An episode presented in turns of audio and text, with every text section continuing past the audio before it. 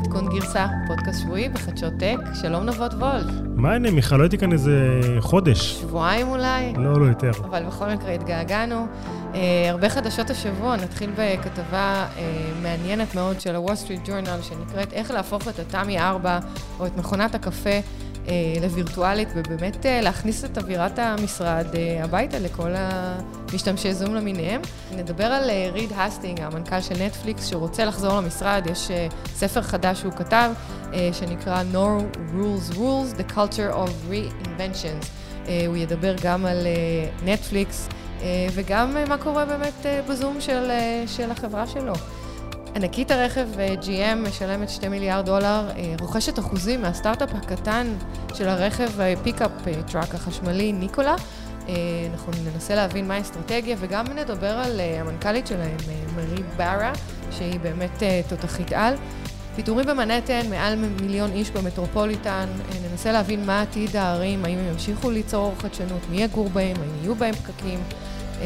וקצת בריינסטורמינג על האם נחזור לעבוד בעיר או שנשאר בפרברים.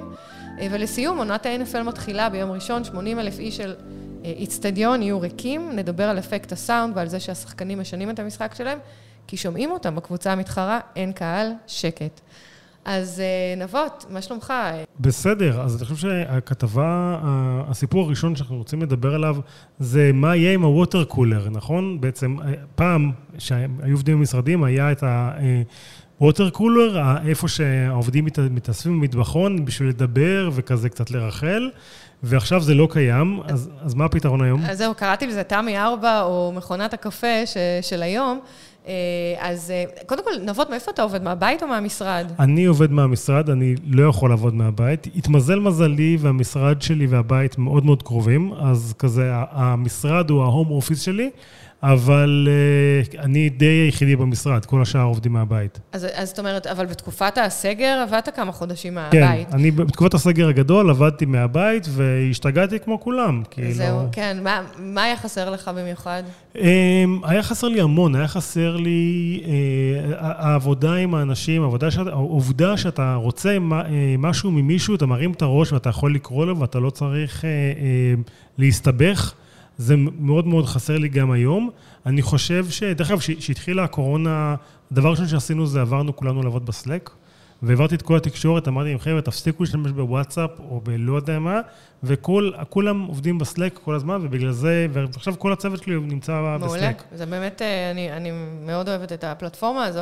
לי היה חסר מאוד, מעבר למה שאמרת, לעצור את איזשהו, איזשהו קולגה שאני לא חייבת להיפגש איתו היום, ו, ופשוט לדבר איתו על ה ועל דה, ואולי גם, אתה יודע, להעלות רעיונות חדשים שלא קשורים עוד פעם לפרויקט כן, ספציפי. בדיוק.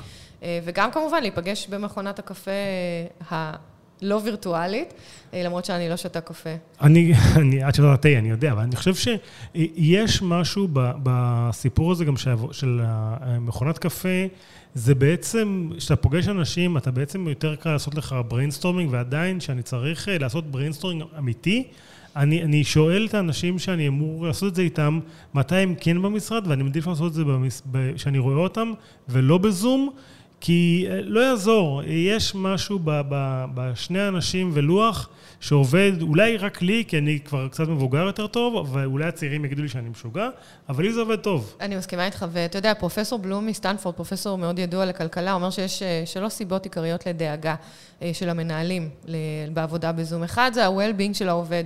מסתבר שעבודה בזום מעוררת בדידות, היא, היא מדכא, אנשים... איכות החיים. איכות החיים, אנשים לא אוהבים להיות תקועים מול המחשב. עכשיו אני רואה את הבת שלי יושבת משמונה בבוקר עד שלוש ורבע, אחרי צהריים, וואו. ואני פשוט מרחמת עליה, אבל בסדר, היא, היא לא מרחמת על עצמה, זה טוב. דבר שני, אתה יודע, כשאתה עובד מהבית, אז נורא קשה לפתח חדשנות. זה לא קורה בלי אינטראקציה בין אישית, כמו שאתה מדבר, זה הרבה יותר קשה.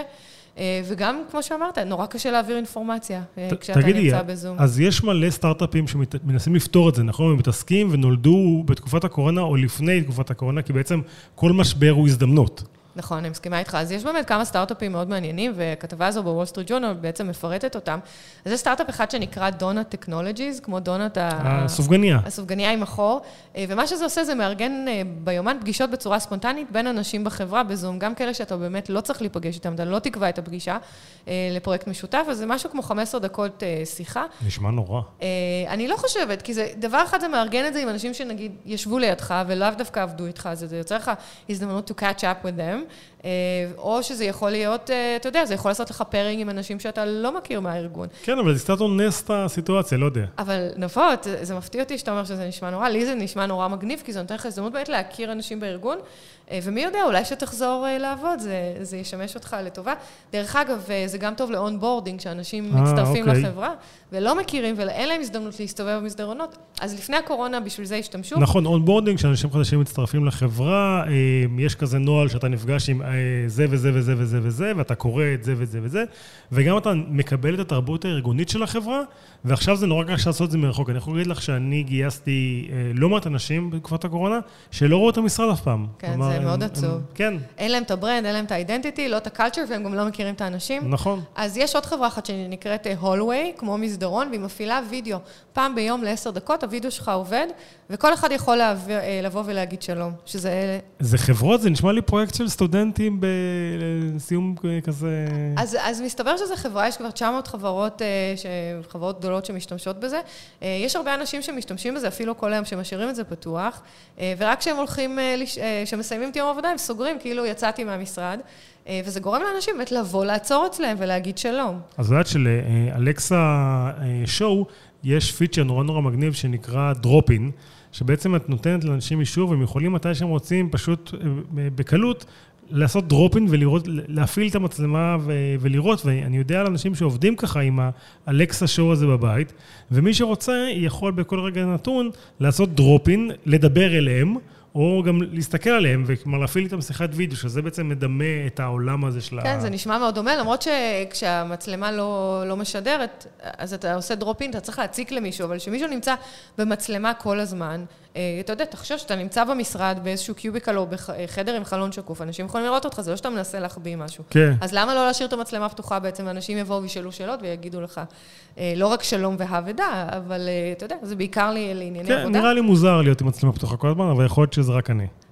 כן, מייקרוסופט טימס, אנחנו יודעים שתור מאוד אוהבת להשתמש בזה, אז הם הוסיפו כמה פיצ'רים מעניינים. תור חייבת להשתמש בזה. חייבת. יכולת הצבעה. אני יודעת, לי מפריע שאני מנסה, אתה יודע, לעשות בריינסטורמינג, ואני, לא נעים להתפרץ באמצע, אם אתה רוצה להעיר הערה או לשנות כיוון שיחה, אז פה בעצם זה נותן לך להצביע. גם כן, לא פיצ'ר מתוחכם, אבל בהחלט רלוונטי. שימושי. שימושי, והם גם מדביקים פרצופים. הם יוצרים סוג של אודיטוריום שאתה מדבר או מציג, אז אתה בעצם רואה את כולם בצורה שהיא קצת יותר אמיתית, ולא ריבועים, כל אחד בריבוע שלו. כן, ראיתי את זה, להגיד לך שנפלתי מהפיצ'ר, אז זה נראה לי כזה מוזר, אבל בסדר? יש את חברת קיובי, שבנתה וידאו שהוא בעצם חדר ישיבות, וכל בן אדם הוא אבטר, וכל בן אדם בונה לעצמו את האבטר. זה נועד מלכתחילה בעיקר למנהלים, לאנשים בכירים שבאים בעצם לחדר ישיבות, הם לא נמצאים אחד עם השני במשרד, והם יכולים to tap, כאילו, לגעת בכתף של מישהו, ואז בעצם שניהם עוברים לשיחה מקבילה, שהיא בזום, בחדר נפרד, ולא שומעים אותם, ואז הם חוזרים לחדר ישיבות. זה בעצם נותן לך לעשות נטוורקינג. וואלה, כאילו, כן, כמו בישיבה, בוא שנייה נלך הצידה, אני רוצה לדבר איתך משהו. בדיוק, אבל יש אנשים שלא שאוהבים את הסושיאלייז, אז האבטרים שלהם מאוד לא מזמינים, ואז אנשים לא באים לדבר איתם, רק שתדע. לא, לדעתך זה יעזור כל האפליקציות האלה, ליצור אווירה יותר משרדית בבית? אני חושב שרובם הגדול לא יעזור, אני חושב ש... כלומר, זה כל מיני פיצ'רים כאלה נחמדים, שהם תוספת על סלק או על מה שאנשים משתמשים היום. שוב, זאת דעתי האישית, אני חושב שהסיפור הזה של לעבוד ביחד, הוא באמת יש לו value, זה לא סתם... אנחנו חיות חברתיות, ואנחנו חיות חברתיות לא רק, לא דרך מסכים, אני חושב שיש לאינטראקציה בין, בין אנשים יש המון המון דברים שאתה קולט, כל מיני סיגנלים שאני קולט ממך כרגע שאני מסתכל עליך, שבווידאו לא הייתי רואה, כאילו, לא הייתי קולט את כל השפת גוף שלך, ועכשיו שאני רואה אותך, אז אני מבין הרבה יותר מה את חושבת, מה מפריע לך. ואל תגיד להם מה אני עושה עכשיו. אז אני חושבת שלדעתי זה באמת כמו סוג של כדור נגד כאב ראש, שכואב לך הראש, אתה לוקח כדור, ואז זה נהיה יותר טוב, אבל באמת רק כשנחזור לעבוד במשרד יעבור הכאב ראש הזה, ולא יצטרכו את האפליקציות והכל יחזור לשגרה. אני לא חושבת שהיא, אני לא חושבת שלא ישתמשו בזה כשיגמר הקורונה, כי כן יהיה יום, לפחות יום בשבוע, מדברים שאנשים עדיין יעברו, יעבדו מהבית, אבל זה לא יהיה בצורה אינטנסיבית, ויצטרכו פחות פיצ'רים, זה יהיה יותר לעניין. אני שומע על הרבה מאוד אנשים מהוואלי, שיוצאים עכשיו מהוואלי ונוסעים לכל מקומות כמו אוסטין, כלומר, הם עברו לגור באוסטין, ואומרים שהם כנראה יישארו שמה, ואומרים, אני עובד מהבית גם ככה, זה לא משנה, אז כאילו, אני לא יודע מה יקרה. זה לא רק בוואלי, זה בכלל בערים גדולות, ויש לנו היום, נדבר עוד מעט על מה קורה לערים הגדולות, שבאמת האוכלוסייה מתחילה להתרוקן מתוכם, אבל זה בהחלט נכון, אנשים עוברים לסאברבס באופן כללי. את יודעת איזה חברה כן רוצה לחזור למשרד? נטפליקס? כן. אז מה שמעת על נטפליקס, נבות? אני שמעתי שהמנכ"ל הוציא ספר, ובמסגרת מסע יחסי הציבור של הספר, הספר מדבר על, על תרבות הארגונית של, של נטפליקס, שהיא תרבות ארגונית מאוד מאוד מעניינת, אני שוב, אני המלצתי לזה בעבר, אני אמליץ שוב פעם, Land of the Giants, עונה שתיים על נטפליקס, עונה מדהימה, פודקאסט, פודקאסט מדהים, הוא מאוד מאוד רוצה לחזור למשרד, הוא המנכ"ל של, של נטפליקס, אומר... כמו רבים אחרים, הוא הגדיר את זה שאתה עושה אופנס, שאתה יוצא להתקפה, אתה צריך to huddle, כי אתה צריך כאילו לדבר עם האנשים שלך בצורה כזאת קרובה, שאתה מתכנן התקפות, ו- ו- וככה מנצחים, ונטפליקס, שוב, נטפליקס בתקופה מאוד מאוד מאתגרת. הרבה חברות אחרות רוצות להיות נטפליקס בעצמם, דיסני רוצים להיות נטפליקס, אייץ' בי או, גם כן עכשיו רוצים להיות נטפליקס, והמשימה קשה. כן, הוא התחיל ב-תשעים ושש, הוא כבר אז האמין במודל הזה, והתחיל בעצם לשלוח מעטפות הביתה. של, הביתה של סרטים של הוליווד, ואז בעצם נפל לו הסימון, והוא התחיל לייצר את התוכן של, של נטפליקס, ובאמת הוא מאוד הצליח, היום יש יותר מ-מאתיים מיליון מנויים, והספר הזה מספר על, ה, על הצמיחה של נטפליקס, מאוד מומלץ. אחד הדברים המעניינים זה שמאמינים שעובדים צריכים לקחת על עצמם את הסיכונים, ובעצם לעשות החלטות, כן. המנגנון של לפטר שם הוא מאוד קשוח. שמעת על הקיפר טסט? תספר לנו. הקיפר טסט זה מבחן שייכות, שכל מנהל צריך לעשות על העובדים שלו פעם בכמה זמן, האם העובד הזה הוא העובד הכי טוב לתפקיד, שמתאים לתפקיד, ואם העובד לא עובר את הקיפר טסט בעיני המנהל, אז המנהל צריך להחליף אותו. עכשיו, המנהלים האלה עושים, עושים את זה גם על עצמם, והם מתפטרים, כן. הם לא מתאים לתפקיד יותר, וגם התרבות שלהם של שקיפות, הרבה מאוד מהאנשים יודעים מה המשכורות של הרבה מאוד מהאנשים, וכמו שאת אומרת, total responsibility, כלומר יש שם אחריות טוטלית, אני, אני לוקח החלטה, אני עומד מאחוריה, אם אני מצליח, אני מקבל את הצלש, ואם אני נכשל, תרש. אני הולך הביתה. בגלל זה לאנשים יש הרבה מה להפסיד, הם לוקחים סיכון. דרך אגב, הם לא מאמינים בתרבות עבודה של סביב השעון, אבל זה מה שיוצא בסופו של דבר. אנשים חייבים להוכיח את עצמם, אחרת הם ילכו הביתה. זה נורא מעניין, הרעיון הזה עם, עם המנכ"ל, שאלו אותו מה הקושי בלעבוד מהבית, אז הוא אמר שנורא קשה לעשות brainstorming, שזה בעצם סיום מוחות, ולהחליט על כיוונים חדשים, רעיונות חדשים. ושאלו אותו מה היתרון של לעבוד מהבית, והוא אמר, אין, אין, אין שום יתרון, קשה לא לעבוד ביחד, בעיקר בעבודה מול, בין יבשות, הוא, הוא טוען שזה אינטרנשיונלי, כמעט impossible, בגלל שיש הבדלי תרבות. הוא שאל מתי, שאלו אותו מתי יחזרו אצלכם לעבודה במשרד, והוא אמר שתים עשרה שעות אחרי החיסון. וואלה. אחרי שימצאו חיסון, שזה היה נורא מעניין, והוא אמר איך ייראה הימים אחרי הקורונה, אז הוא אמר שמבחינתו יעבדו ארבעה ימים במשרד. ויום אחד מהבית. ויום אחד מהבית. זהו, קצת דיבר על, על מודלים עסקיים חדשים, איך נטפליקס תשרוד. אני חושב שהש, שהשאלה הכי מעניינת ברעיון אותו, והוא חוזר עליה כמה, כמה פעמים, זה תמיד שואלים אותו ממה הוא מפחד, מה התחרות שהוא מפחד ממנה, והתחרות שהוא מפחד ממנה זה לא דיסני ולא אייץ' בי או ולא שום דבר, הוא אומר שהוא מפחד ממשחקי וידאו, ממשחקי מחשב.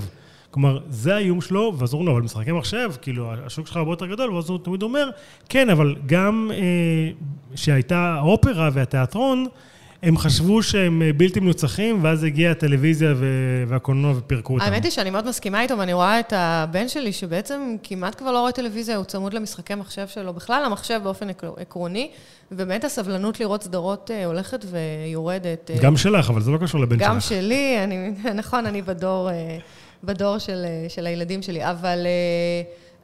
כן, זה, זה בהחלט משחקי מחשב תופסים המון זמן בימינו, אני לא מתחברת לזה אישית. אני הלוואי והייתי יכול, אני כל פעם שיוצא אקסבוק חדש או פלייסטיישן, אני אומר, אני אקנה ואני אכנס לזה, ואני לא מצליח, אני כאילו לא... אין לך זמן, מה לעשות? הילדים לוקחים את כל הזמן, והילדים שלנו משחקים, אנחנו מטפלים בהם והם משחקים במחשב. בדיוק. בואי נדבר קצת על, על ג'י אם, אני, אני הסתכלתי וראיתי שהם השקיעו שני מיליארד דולר בחברה שנקראת ניקולה. כלומר, לא טסלה, ניקולה. כן, וטסלה כבר הם לא יכולים להשקיע, זה קצת too late.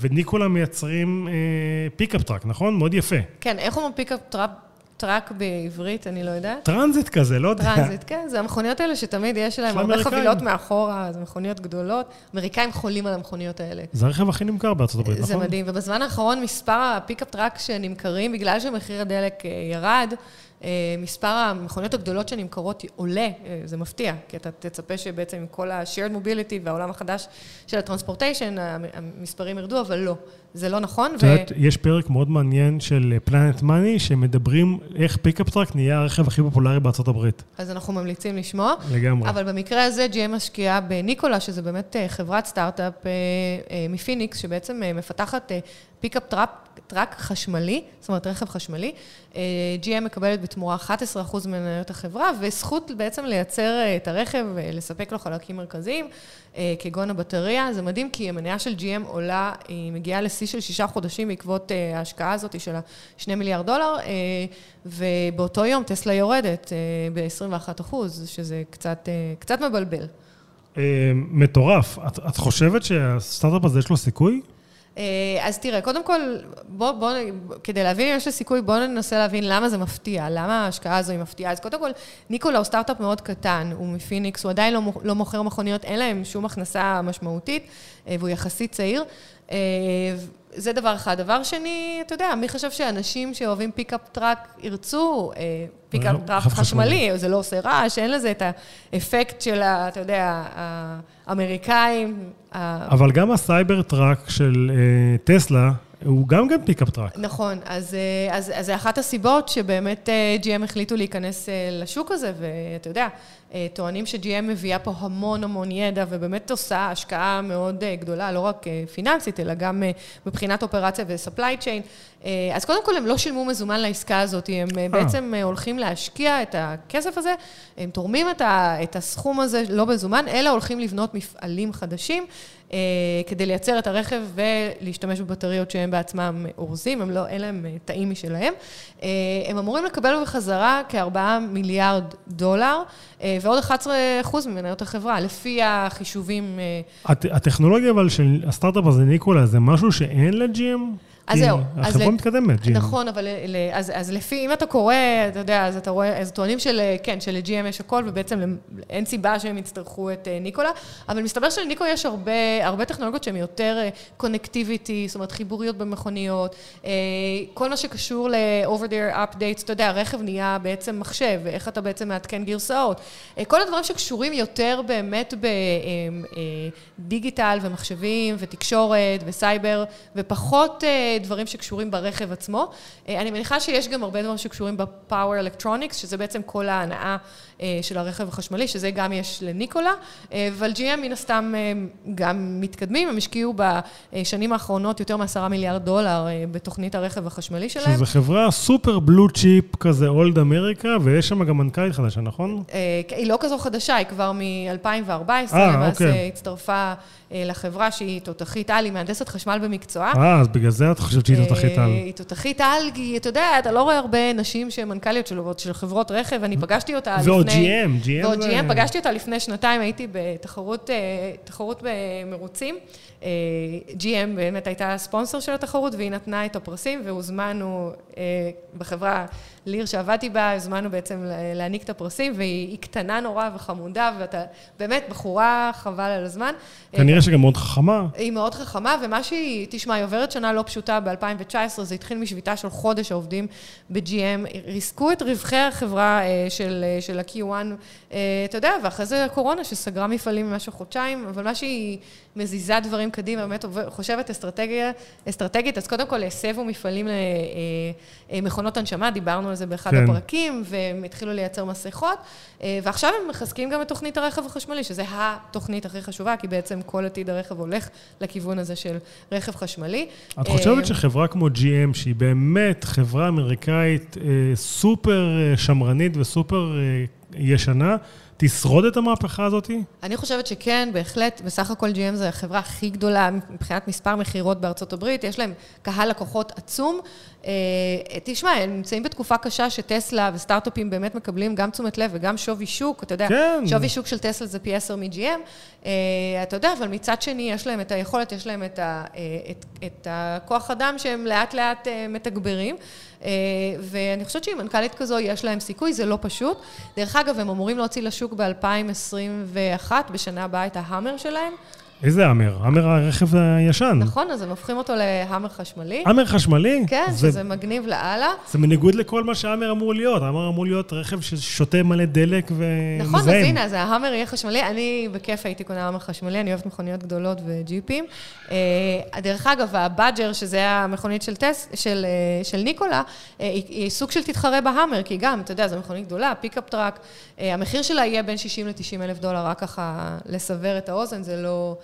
זה לא מחיר זול, אז אני חוזרת לשאלה שלך, האם ניקולה, סטארט-אפ, יחזיק מעמד? תשמע, זה מדהים בשבילהם, ההשקעה הזאת, זה מחזק את הברנד שלהם, זה נותן קרדיביליטי, ש-ג'י אם מאמינים בהם, קרדיביליטי למשקיעים נוספים, מן הסתם זה יעזור בייצור הרכב, כי הם לא יודעים לייצר רכב, ו-ג'י אם זה היצרנית הרכב, זה יהיה בעלות נמוכה יותר, ובהרבה פחות שעות פיתוח, הרבה פחות כוח אדם. אני חושבת שיש פה איזשהו חזרה על מה שדיימלר עשו עם טסלה, אני לא יודעת אם אתה זוכר. איך אפשר לשכוח? אז דיימלר השקיעו בטסלה בתחילת דרכה, ובאמת... ויצא בסדר. יצא בסדר גמור. באיזשהו שלב טסלה קנו בחזרה את המניות של דיימלר, אם אני זוכרת נכון, אבל דיימלר למדו הרבה, ואני מניחה שזה מה שג'י אם רוצים לעשות. מטורף. אני, בעיניי הפיקאפ טראק הזה נראה מדהים, ונראה לי שאני תיקונה כזה הדבר, את יודעת? באמת? אתה...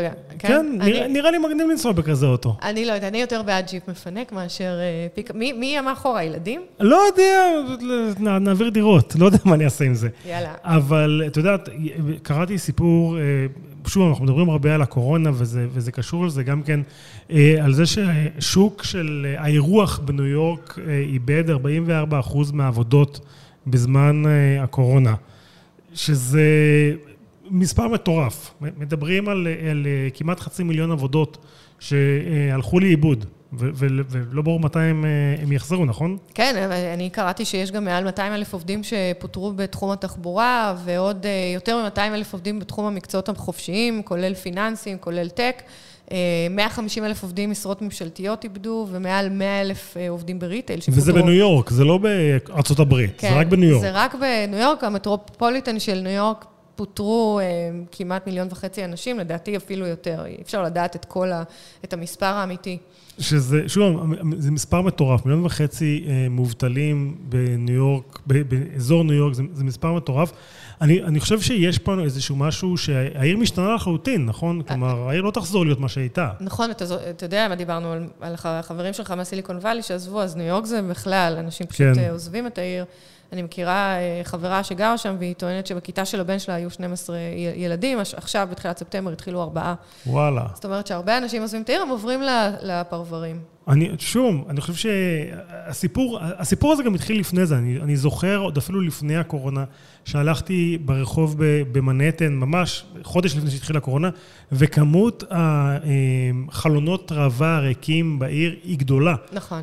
כלומר, הסיפור הזה של, של לקנות ברחוב, הוא היה כבר, הוא דימם לפני. בגלל המעבר לקנייה באינטרנט. נכון, והיית רואה כל מיני חברות כמו פלטון, פתאום לקחו איזשהו כזה עולם תצוגה, שלא מכרו שם שום דבר, הם רק רואים המכשירים שלהם בעיר ועוד, אז עכשיו גם המסעדות ושוק האירוח הלך. זה נכון, ואתה יודע, הרבה, הרבה מהאזורים, החנויות הריקות בעצם הפכו לחנויות קונספט, כל מיני חברות שרוצות להראות משהו נורא ספציפי, שהוא מוצר חדש כמו פלטון, אבל גם חנויות בגדים וגם ריטל של תיקים, אז פשוט הם מייצרים איזושהי חוויה, איזשהו experience סביב הספייס הזה על הרחוב, אבל את המחירות עצמם הם עושים ב...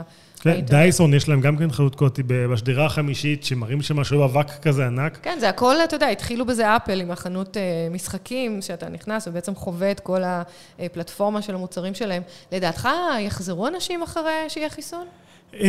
הם יחזרו, אני לא חושב שהם יחזרו אותו דבר. את יודעת, כשאני קראתי את הכתבה הזאת, נזכרתי בשנות ה-תשעים שפעם ראשונה הגעתי לניו יורק, והלכתי לחנות הענקית הזאת של נייקי, ולחנות הענקית של סוני שהייתה אז, ועוד כל מיני חנויות כאלה ענקיות, וכאילו זה היה מדהים, וכולם קנו שם דברים, וזה כבר לא, העולם הזה מת, העולם הזה של החנויות האלה כבר לא מה שהיה. נכון, מצד שני, פעם אחרונה שהייתי בניו יורק, במנהטן, בעצם הייתי עם הילדים, והלכנו לחנות של אדידס, הם שיחקו שם כדורגל. זה היה נורא נחמד, היה שם ממש מגרש כזה קטן. אבל קניתם נעליים? בסוף, כן, קנינו משהו, היה לא נעים להשאיר, אתה יודע, אחרי ששיחקנו שם שעות, אבל... כן, קנינו. אתה יודע, זה לא, זה, זה, אני מסכימה איתך שזה הולך ונעלם, אבל דווקא חנויות של ה, של הקונספט כן נשארו. אתה יודע, הייתי בכנס, לא הייתי, הקשבתי לכנס מאוד מעניין, מעניין, וובינר של Startup Nation. וואלה. Central, והם דיברו על היכולת של ערים, ערים להמציא את עצמם מחדש. ומה מה, מה הסיפור שם? אז זהו, זה היה מעניין. פרופסור יוג'ין קנדל, מנכ"ל סטארט-אפ סנטרל ניישן, וגם אורי ענד, פרופסור מאוד ידוע, אדוארד גלאזר מהרווארד, והם דיברו על, על מה, מה קורה עכשיו מבחינת ערים. אז הם, הם טוענים שמחירי הנדלן מתחילים לרדת בערים, אבל למעשה הם התחילו לרדת לפני הקורונה, וכמו שאמרת, כבר סגרו חנויות לפני הקורונה. כן. ערים נהיות מאוד יקרות לאנשים צעירים, וקשה לגור שם, אז ממשלות עושות הרבה, וערים עושות הרבה כדי לתת אינסנטיב, וכן לאפשר מגורים בעיר. אז עכשיו המחירים שהיו בפיק בתקופה שלפני הקורונה... לפני שנה. עכשיו הם מתחילים לרדת, והם ימשיכו לרדת. המחירים של שכירות ימשיכו לרדת. לדעתך זה יעצור איפשהו או שיהיה קריסה? אני חושב שזה יעצור משהו, יעצור, כי שוב, מאותה סיבה שדיברנו קודם, אנשים כן רוצים להיות ביחד, כן רוצים לראות אחד השני. אני חושב שערים בכל העולם יצטרכו למצוא מחדש מה עושים עם מה שנקרא באנגלית הסטריט לבל. כלומר, החנויות האלה וכל הספייסים האלה שהם ברמת הרחוב, אני יכול להגיד, שוב, אני גר בתל אביב ליד אבן גבירול, אני הולך על אבן גבירול כל יום, החנות נחשבת היחידה שאני נכנס אליה באבן גבירול זה הסופר, שהסופר של הדברים הקטנים, כל שאר החנויות, אני אין לי, אני לא קונה שם שום דבר. טוב, אבל זה אתה נבות, אתה לא קונה שום דבר בכל מקרה, זה לא קשור. אני דווקא כן. דרך אגב, זה מעניין, כי פרופסור מהרווארד סיפר שהוא עשה איזשהו ריסרצ' והוא גילה בעצם שערים, לפי ההיסטוריה שעברו מגפות גדולות, יודעות להמציא את עצמם מחדש.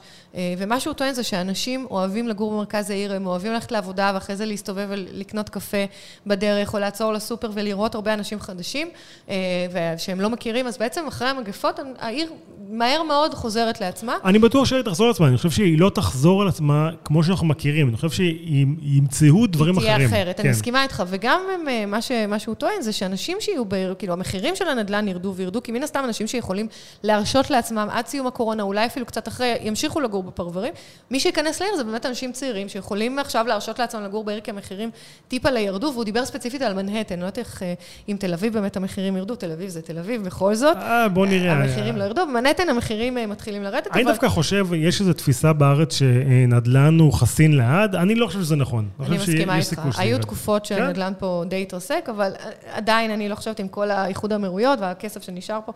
בוא נראה.